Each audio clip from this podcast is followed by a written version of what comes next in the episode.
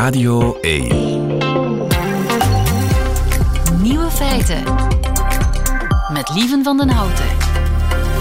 Dag en welkom bij de Nieuwe Feiten podcast van 11 mei 2022. In het nieuws vandaag dat aan Donald Trump geen groot weerman verloren is. Blijkt uit een interview met ex-medewerkers van het Witte Huis in het magazine Rolling Stone gisteren. Volgens hen had Trump nogal een vreemde obsessie met orkanen. Ieder jaar er namelijk orkanen door de Verenigde Staten en Trump zou meer dan één keer aan zijn medewerkers hebben gevraagd of China daar niet achter zou kunnen zitten. Zo zou hij aan een medewerker hebben gevraagd of er zoiets bestaat als een orkaankanon en of de Chinezen dat in handen zouden hebben. Trump wilde ook weten of het gebruik van een orkaankanon beschouwd kan worden als een oorlogsdaad. En of de VS militair dan kan terugslaan. Ook had Trump een nogal onorthodoxe oplossing voor de orkanen. Waarom gooien we daar geen atoombom op? Ja. De andere nieuwe feiten vandaag. De bocht van Wopke Hoekstra. De boomlange minister van Buitenlandse Zaken van Nederland. Die houdt nu plotseling een vurig pleidooi pro-Europa. Voor meer Europa. De hele wereld smelt voor het Boy Meets Boy verhaal Heartstopper op Netflix. Rick de Leeuw zoekt vanaf deze week ontbreekwoorden. Woorden die in het Nederlands helaas nog niet bestaan. En op woensdag, dat weet u, het is woensdag vandaag, spelen we de meedogenloze Nieuwe Feiten Woensdagquiz. De nieuwe feiten van Nico Dijkshoorn, die hoort u in zijn middagjournaal. Veel plezier.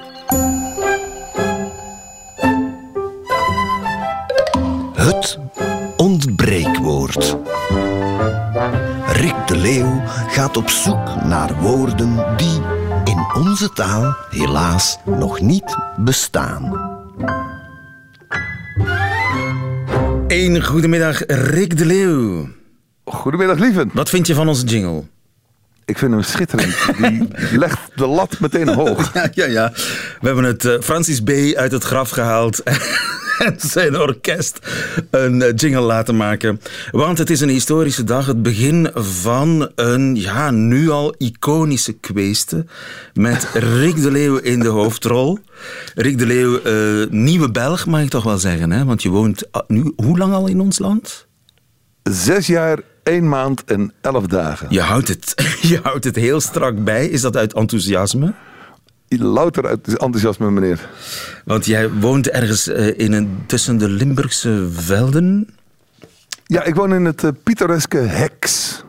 Is dat de fruitstreek? Dat is uh, midden in de fruitstreek. Vochtige haspengouw? Juist. Ja, maar Rick, we gaan jou niet onderhouden over uh, Limburg, want uh, jij bent aan een, aan, ja, aan een zoektocht begonnen. Hoe is het zover kunnen komen? Um, eigenlijk is het heel uh, moeilijk om zoiets te vinden, want laat ik bij het begin beginnen. Overal zijn woorden voor. Je let er vaak niet eens op. je zei net al, ik woon in de fruitstreek, dus vanmorgen bij het ontbijt.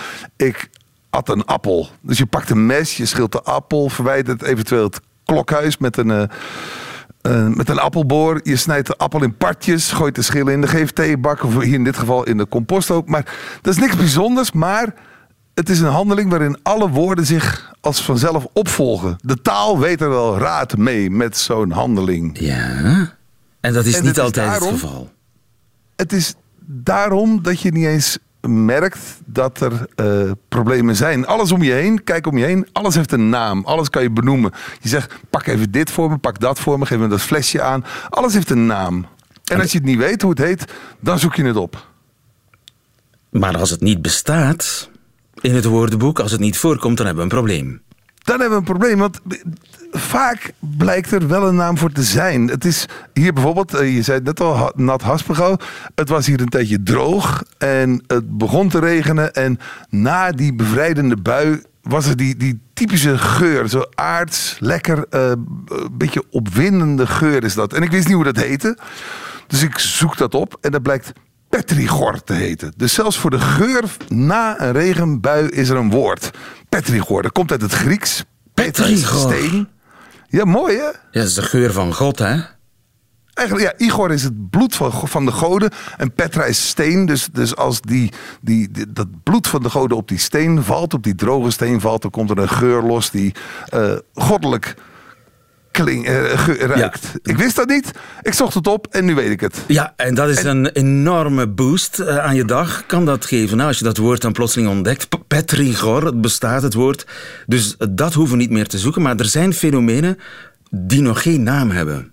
Precies, en die toch belangrijk genoeg zijn om benoemd te worden. En op, op, daar gaan we naar op zoek. En daar gaan we hopelijk ook dan de woorden bij vinden die maken dat die fenomenen, die gebeurtenissen of die dingen zich eh, tevreden kunnen eh, eh, baden in het gevoel ook benoemd te zijn. Ja, het is een hele geruststellende gedachte. Daar gaan we de komende weken elke de woensdag naar op zoek. Welk fenomeen verdient vandaag een naam, Rick? Nou ja, ik blijf bij die geur, want die, dat, dat petrigor trouwens, nog even zeggen, dat is een woord, eh, dat is helemaal geen oud-Grieks. Dat is, eh, denk niet aan klassieke talen, dat, dat woord is bedacht in 1964. Oké.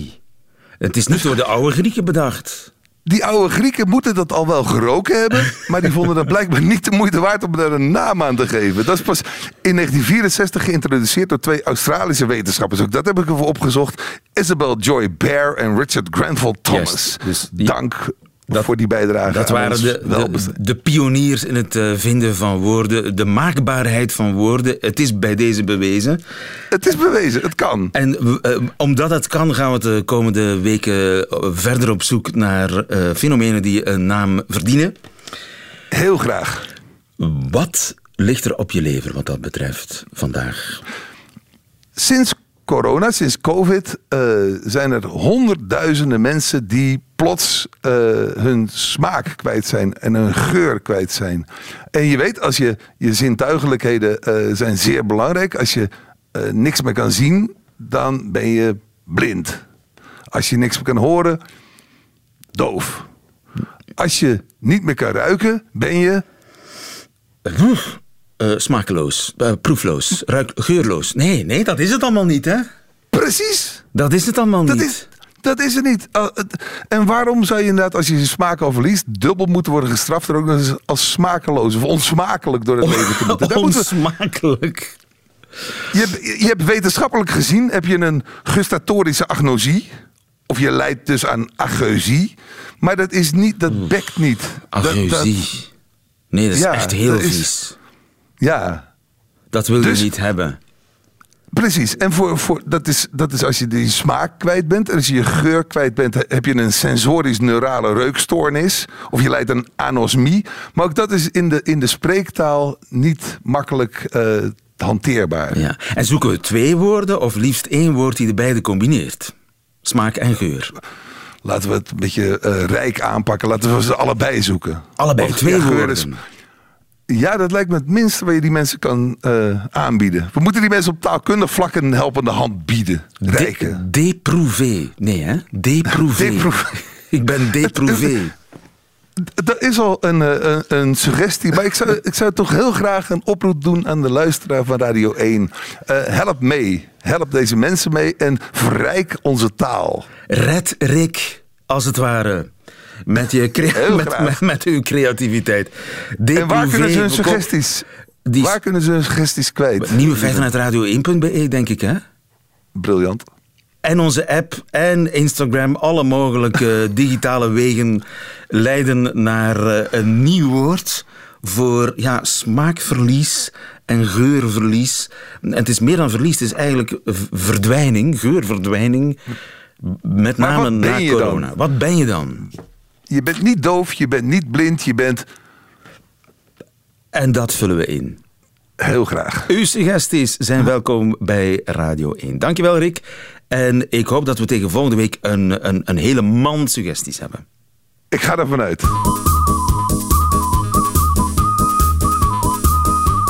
Nieuwe feiten. Zijn de Nederlanders plotseling kampioen Europa geworden? Hendrik Vos, goedemiddag. Hey, goedemiddag, dag Lieven. Hoogleraar Europese politiek aan de Universiteit van Gent. Maar ik stoor jou in Den Haag, denk ik, in Nederland, waar jij straks een lezing gaat geven.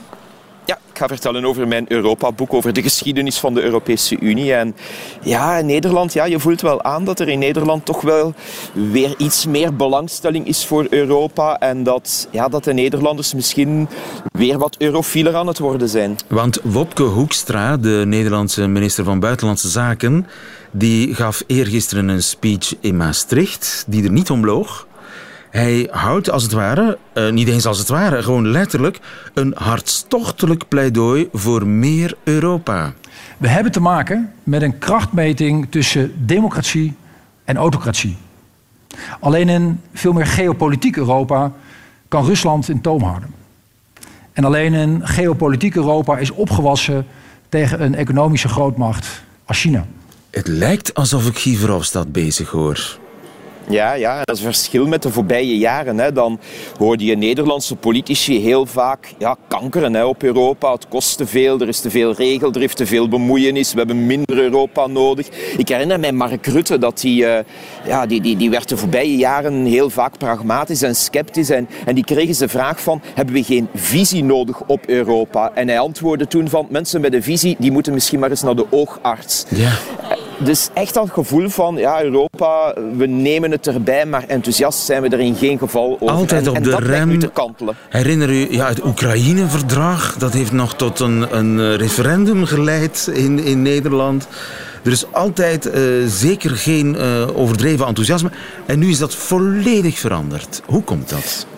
Ja, ik denk de Nederlandse euroskepsis dat die is beginnen um, ja, echt toenemen in de periode waarin dat Pim Fortuyn vermoord werd. Hè. Pim Fortuyn die, die voerde heel sterk ja, uh, campagne tegen de Europese Unie. En in, in zijn zog zijn dan een aantal politici zich ook sterk beginnen afzetten tegen Europa. Geert Wilders in de eerste plaats. En de klassieke partijen hebben zich daardoor laten opjagen. En ook ja, de klassieke christendemocraten, de liberalen, ook de sociaaldemocraten zijn zich toen, omdat ze dachten dat de Nederlandse bevolking sceptisch werd, zijn zij een, uh, ja, om politiek te voeren van Europa vaak proberen stokken in de wielen te steken. Heel vaak hè, samen met de Britten. Zelfs iemand als Frans Timmermans, hè, vandaag zo ja, een beetje de kampioen van het Europese klimaatbeleid in de Europese Commissie. Maar zelfs Frans Timmermans, een, een aantal jaar geleden, stelde zich heel kritisch op als het over Europa ging. Ja, en nu is er natuurlijk de oorlog in Oekraïne, is er Poetin, is er een gemeenschappelijke vijand. Ja, nu moeten we wel. Ja, maar je zag het al eerder kantelen. Uh, vorig jaar bij de, de verkiezingen in Nederland zag je dat bijvoorbeeld D66, uh, een partij die wel altijd consequent pro-Europees is geweest, die deed het heel goed. Ook Volt, zo een, uh, ja, een, een, een pan-Europese partij, komt in verschillende landen op. En Volt ja, dat, dat is de pro-Europese partij. In de meeste landen scoort hij niet zo uitzonderlijk goed, maar in Nederland wel. In Nederland is Volt erin geslaagd om ja, ook door te breken in televisiedebatten en, en heeft ook heel wat kiezers kunnen verleiden. En ja, in, in die periode zag je dat, uh, en dat, dat is een goed jaar geleden, dat ook Mark Rutte van, uh, van gedacht veranderde. En waar hij twee jaar geleden nog heel lastig onderhandelde toen het ging over de Europese begroting, is hij na de laatste verkiezingen ja, veel meer een pro-Europese kaart gaan trekken. Veel enthousiaster geworden en, en dat werkt vandaag door. En, en, en, zie je eigenlijk altijd ja, sterker doorschemeren. Ja, je voelt ook dat uh, Frankrijk en Duitsland elkaar aan het vinden zijn. Je weet dat Macron grote plannen heeft. Nederland wil meestappen. Dat betekent dat er misschien in de nabije toekomst grote veranderingen op komst zijn in Europa. Ja, Europa in grote veranderingen, dat gaat nooit goed samen, hè, lieven. Uh, Europa is, ja, naast Nederland, Frankrijk en Duitsland zijn er nog altijd een heleboel landen. En het is niet zo met, we zijn de Britten dan wel kwijt, maar het is niet zo dat we geen dwarsliggers meer hebben. Hè. In Oost-Europa zijn er landen die wel vaak uh, moeilijk doen. In Scandinavië gaat het ook niet altijd zo vlot. Dus het is niet omdat de Nederlanders nu plots pro-Europeeser zijn dat alles in Europa in een stroomversnelling kan komen. Da daarvoor is het wel wat ingewikkelder. Maar ja, vanuit de Benelux kan je nu wel misschien verwachten dat er weer wat meer initiatieven worden gelanceerd. En, en ja, op die manier begint die tanker wel wat te keren. Dus het is zeker niet zonder belang. Maar zoiets als een Europees leger, zeker in het licht van de oorlog in Oekraïne, dat wordt toch meer, minder een verre droom? Ja, maar vele landen blijven wel zeggen van als het er echt op aankomt, dan hebben we onze eigen defensie nodig om ons eigen grondgebied te kunnen beschermen. In de praktijk is dat een illusie, maar ja, vele landen hechten daar nog altijd aan. Maar wat je wel ziet, dat is dat er ja, rond heel concrete projecten wel, wel wat meer samenwerking komt. Hè. En dat we nu met een Europees Defensiefonds samen onderzoek doen naar supergesofisticeerde drones bijvoorbeeld. En eh, dat soort van kleine stapjes, dat zal in de loop van de komende periode misschien wel wat toenemen. En misschien dat die kleine stapjes ook wel ietsje groter zullen worden. Zonder dat we nu echt met, met grote ja, sprongen of met zeven mijlslaarzen vooruit gaan. Ga je zien, eh, omdat nu Nederland ook weer meer in het pro-Europese kamp zit, dat het, eh, dat het soms iets vlotter zal gaan. Helder, dankjewel. En veel succes met je lezing straks. Hendrik Vos in Den Haag. Goedemiddag. Graag gedaan, tot later. Hypothetically, what sort of boy do you want to go out with? Happy New Year to a boy. Well, if it isn't Charlie Spring, Happy New Year. You're over there, next to Nicholas Nelson. Nick Nelson. He is the star player on the rugby team. We are a trio of borderline outcasts. He's different. Hey. He's the straightest person I have ever seen. Thank you. Op een paar weken tijd verovert een nieuwe, kleine Britse Netflix-serie de hele wereld. Een aangrijpend feel-good verhaal dat zich afspeelt op de middelbare school, ergens in Engeland, en dat zich laat samenvatten als Boy Meets Boy. Flo Winday, goedemiddag. Dag lieve. Jij bent uh, mijn Stubru-collega Flo Winday. Uh, jij hebt zelfs een programma gemaakt al over Heartstopper, want zo heet die serie. Ja, klopt, klopt, klopt. Um, die kwam uit, um, denk drietal weken of twee weken geleden.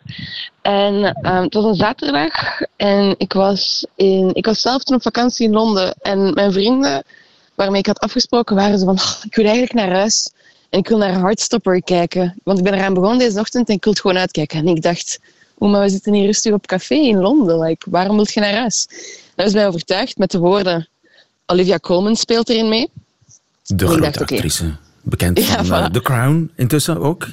Olivia ja, Colman speelt erin mee, wat, wat, wat huge is, hè, want voor de rest zijn het allemaal ja, eerstelingen bijna, uh, debutanten. De hoofdrolspeler is een 18-jarige jongen die nog nooit uh, in zijn leven professioneel gespeeld heeft. Nee, het is dat. Daarom, pas de dag dat de serie uitkwam, hebben ze bekendgemaakt dat Olivia Colman erin meespeelde, omdat dat niet het belangrijkste van de serie is. En ook het feit dat het zo allemaal, ieder, alle hoofdpersonages, dat is hun eerste grote rol. En het is echt gek, want ze spelen het allemaal zo goed. Ze zijn allemaal zo jong, maar hun, comedic, also hun comedische timing is gewoon zo goed. En hun emoties ook. Um, maar het is gewoon... Ik, ik denk dat jij dat ook wel gaat kunnen beamen, dat zo vaak... Um, verhalen over queer mensen, dat dat vooral heel veel drama is en heel veel pijn. En deze serie Heartstopper is zo warm. Dat is een coming-of-age movie over queer jongens die op een manier dat je het eigenlijk niet vaak ziet. Op een heel warme, lieve, vriendelijke manier. Zonder te ontkennen dat het trauma en dat die pijn er ook zijn. Maar dat is niet het grootste dat er is in die serie. Het gaat over uh, Charlie en Nick. Vertel eens iets over Charlie en Nick. Wie is Charlie bijvoorbeeld? Charlie, dat is het hoofdpersonage dat je het meest, of toch het vaakst ziet. Charlie is echt een heel cute jongen die heel open is over het feit dat hij gay is. Um, en Charlie die had het jaar uh, ervoor op, op de school dat ze zitten, dat is een all-boys school, dus geen meisjes. Um, die had het jaar daarvoor een geheime relatie met een jongen die nog in de kast zat, die er niet voor uit wou komen dat hij ook op jongens viel. Um, maar daar werd Charlie echt heel ongelukkig van. Charlie wordt ook gepest omdat hij homo is. Wat echt stom is.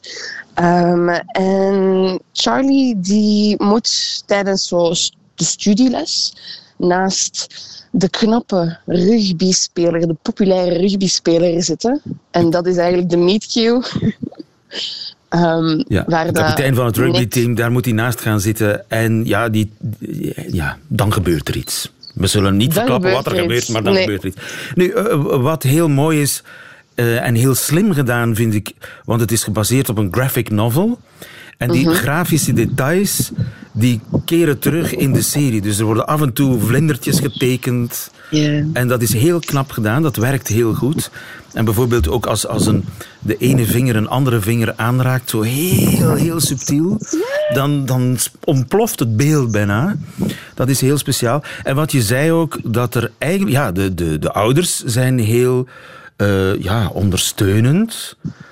De school is heel begrijpend, er is een begrijpende leraar. Dus Inderdaad. dat zit allemaal goed. Eh, natuurlijk, eh, er zijn wel problemen met de peer group, want het is een all-boys school. En daar, zit het, daar, daar zit de tegenstand bij de andere jongens. Ja, en ik vind dat een heel interessante manier ook om het te tonen.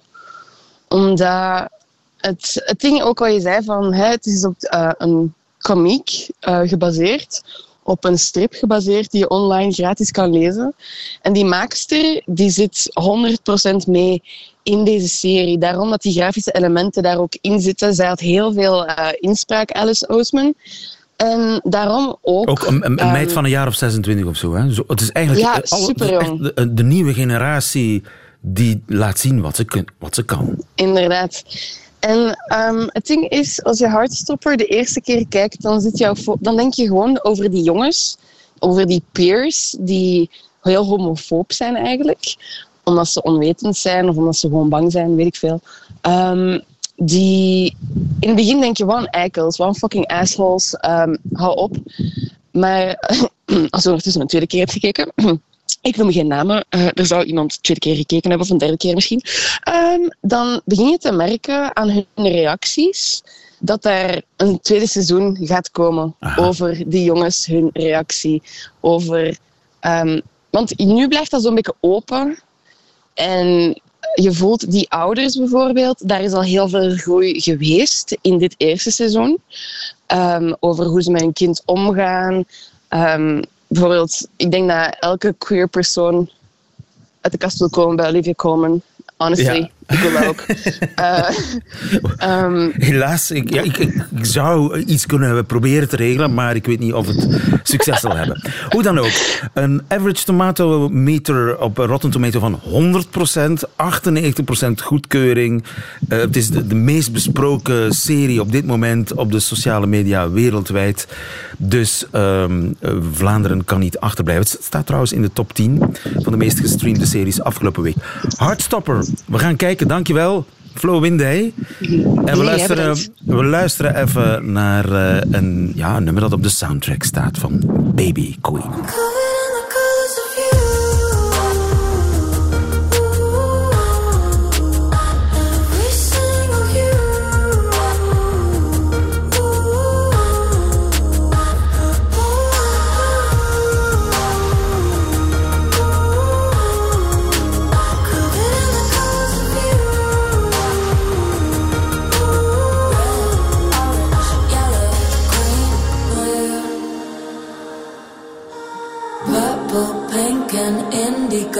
Red,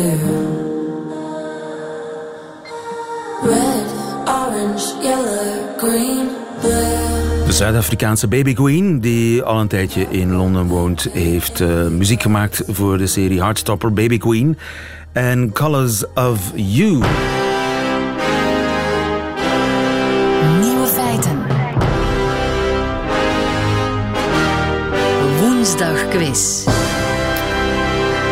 Inderdaad niet langer uitblijven. De woensdagquiz. Gilles eh, Wijkmans is komen aanschuiven. Goedemiddag, Gilles. Hallo, hallo. Je haar wordt alsmaar groter.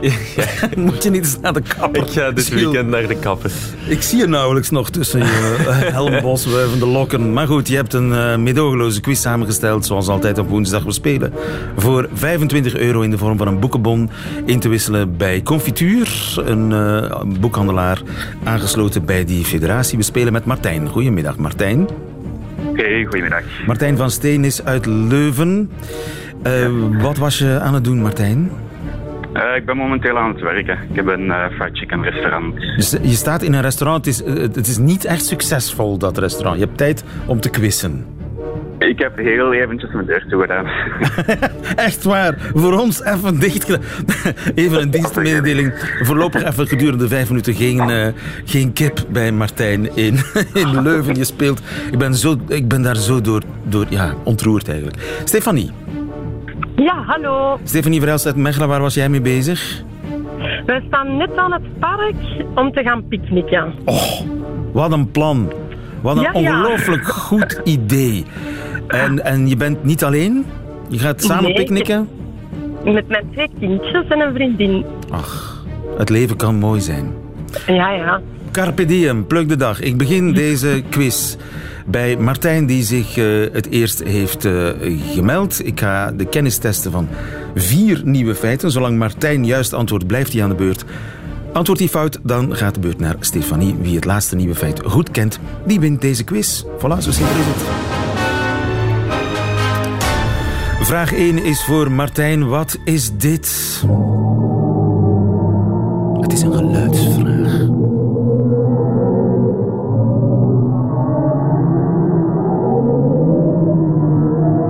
Wat horen wij? Horen wij het gekibbel van een koppel walvissen? B. Een zwart gat? C. Een maag die net een McDonald's heeft gegeten? Een hamburger van McDonald's. Eh, dan ga ik voor C gaan. Je gaat voor C, Stefanie. Fout. Wij gaan voor A. Fout. Ziel. Het was een zwart Een gat. zwart gat. Dus er is een geluidsopname gemaakt van een zwart gat. Hoe kan dat? Ehm, wel, het is een eh, zwart gat uit 2003, of in ieder geval dat enkele sterrenkundigen in 2003 hebben opgepikt. En in dat zwart gat waren er allemaal gasexplosies. En eh, gasexplosies zorgen natuurlijk voor allemaal drukgolven. En die hebben die wetenschappers nu omgezet in geluid, zodat wij eens kunnen weten hoe dat ja, een zwart gat voor ons zou klinken. Zo dus. Vraag 2 voor Martijn. Wat moet verdwijnen uit Las Vegas? A. Het gazon. B. Tuinkabouters groter dan 30 centimeter. C. Kleingeld. Eh, B. Fout. Je zei toch C, hè? B, ja. Je zei B. B, zei ik. Oh. B, ja. Dat is ook fout. Stefanie. Dan gaan wij voor A. Dat is helemaal goed. Stefanie, eh, het is inderdaad helemaal goed. Het gazon moet weg uit... eh, Eh, al het gazon op publieke plekken met een louter esthetische functie. Dus al het gras waar niet op gewandeld wordt of op gevoetbald wordt, moet daar weg. Las Vegas ligt in de woestijn en het is bijzonder droog, ook daar. Ehm, dus het stadsbestuur heeft beslist, alle esthetische gazon weg ermee en we gaan daar terug cactussen en vetplanten zetten zoals het hoort in de woestijn. Vraag 3. Stefanie, voor jou. Een Britse jongen kreeg dit weekend de medaille van het Britse Rijk. Als erkenning voor uitzonderlijke diensten voor het volk. Wat heeft die jongen voor die medaille moeten doen? A. De planten van de buren water geven. B. Naar school fietsen. C. In een tent in zijn tuin slapen. Wij gaan voor A. Fout. Deze keer ga ik het niet verklappen. Martijn? Eh, C. Ah. Dat is helemaal goed. Max Woozy, een 12-jarige jongen, en die slaapt al sinds eh, maart 2020 in een tent in zijn tuin. En hij heeft die tent gekregen van een vriend die daarna is overleden aan kanker met het advies beleef er avonturen mee. En dat avontuur is dus twee maanden al slapen in je eigen tuin. Maakt niet uit wat voor weer het is, hij doet dat onafgebroken. En hij zamelt daarmee ook eh, geld in voor het ziekenhuis dat zijn vriend heeft behandeld. Teller staat nu op 710.000 euro. Het is een held en hij krijgt daarvoor een medaille. Martijn, cruciale vraag is voor jou, vraag 4. Wat is uit milieuoverwegingen niet langer verplicht voor Japanse ambtenaren? Is dat A. Een das dragen? B. Belangrijke berichten via fax versturen? C. Je collega's een kaartje sturen als je met vakantie bent? Wat is niet langer verplicht?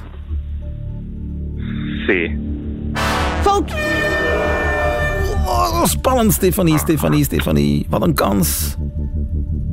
Ah. Dat is helemaal het goed. is helemaal gebeurd. Wij hebben een winnaar.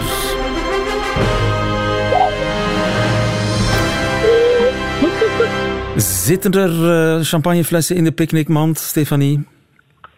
Nee, dat zijn we vergeten. Dat is, ah, jammer nu. Maar misschien kan dat nog geregeld worden. Stefanie, gefeliciteerd. Uh, 25 euro aan boekenbon. Helaas, Martijn van Stenis, je hebt uh, heel goed gespeeld. Maar uh, ja, Stefanie was net iets, heeft net iets meer geluk gehad, misschien ook wel. Uh, Martijn, uh, we moeten helaas afscheiden. Geen, geen we moeten ooit eens een troostprijs bedenken. Hè? Ja. ja. Wat? Fried chicken? Wat? Ah, ja, ja. Een, de deur kan weer open bij Martijn. Helaas. Ga al, ja, hij heeft gratis reclame gekregen op, op, uh, op de Nationale Radio. Dat is genoeg. Stefanie, weet je al welk boek je gaat kiezen voor je 25 euro? Ja, mijn kinderen hebben momenteel heel veel vragen over het ontstaan van de planeten. Dus het gaat iets in die richting zijn. Fijn plan. Stefanie, eet smakelijk straks uh, in het park ergens in Mechelen. En volgende week is er weer een woensdagquiz. Nieuwe feiten. En dat waren ze meteen, de nieuwe feiten van vandaag, 11 mei 2022. Alleen nog die van Nico Dijkshoorn hoort u nu in zijn middagjournaal. Nieuwe feiten. Middagjournaal. Beste luisteraars. Gisterenmiddag stond ik in een platenwinkel. En toen kwam er een vrouw naar mij toe. Ze zei: U bent Nico Dijkshoren. Ik ontkende dat niet. Zij bleef vlak voor mij staan. Ze zei: Ik hoor u wel eens op de Vlaamse radio. U leest iets voor. En dan praat u een beetje vreemd alsof het een gedicht is of zo, maar dat is het helemaal niet, want het rijmt nooit.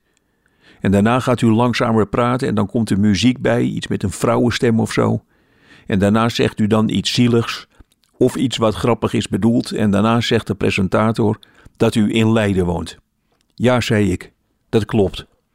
Ik wachtte op meer, maar dat was het. We stonden even zwijgend tegenover elkaar, opeens draaide ze zich om en weg was ze. En luisteraars, dit gebeurt meer. Mensen komen naar mij toe en ze vertellen me wat ik deed of doe. Daar zat u bij Matthijs van Nieuwkerk bij De Wereld Draait Door en daar schreef u tijdens de uitzending en daarna las u het voor. Er stond altijd een kaars voor uw neus. Prettige dag nog verder. Nu heb ik besloten om dat zelf ook maar eens te gaan doen. Aan mensen vertellen wat zij doen en daarna zwijgen. Bijvoorbeeld een kaaswinkel binnenlopen en dan zeggen: U verkoopt kaas aan mensen. En dan zegt u: Welke kaas zal het zijn? En die pakt u dan en daarna snijdt u een stuk af. U doet er papier omheen en dan rekent u die kaas af. En daarna loop ik snel de winkel uit en ik laat de kaasman in totale verbijstering achter. En het kan met iedereen. Naast een straattekenaar gaan staan en dan zeggen: U tekent op straat. Met krijt. Alle mensen kijken tot het klaar is. U suggereert diepte, maar die is er niet, want het is een straat. U tekent een waterval, maar dat kan niet, want het is kleurkrijt. Ik begrijp voordat ik het zelf een keer heb gedaan niet helemaal wat het nut is van het uitleggen aan iemand wat hij precies doet. Maar misschien, luisteraars, als ik het een beetje oefen, dat ik het dan snap. Daar gaan we. Lieve van de Houten, jij presenteert een radioprogramma. Er zijn altijd verschillende onderwerpen. Als iemand heel veel van kikkers weet, dan vraag jij wat die kikkers doen. Daarna zeg je bedankt en dan komt er een middagjournaal en dan zeg jij: Bedankt, morgen is er weer een. Behalve op vrijdag dan, want dan is er de volgende dag geen. Na jou is er weer iemand anders op de radio. En dan doe je je jas aan en dan ga je naar huis.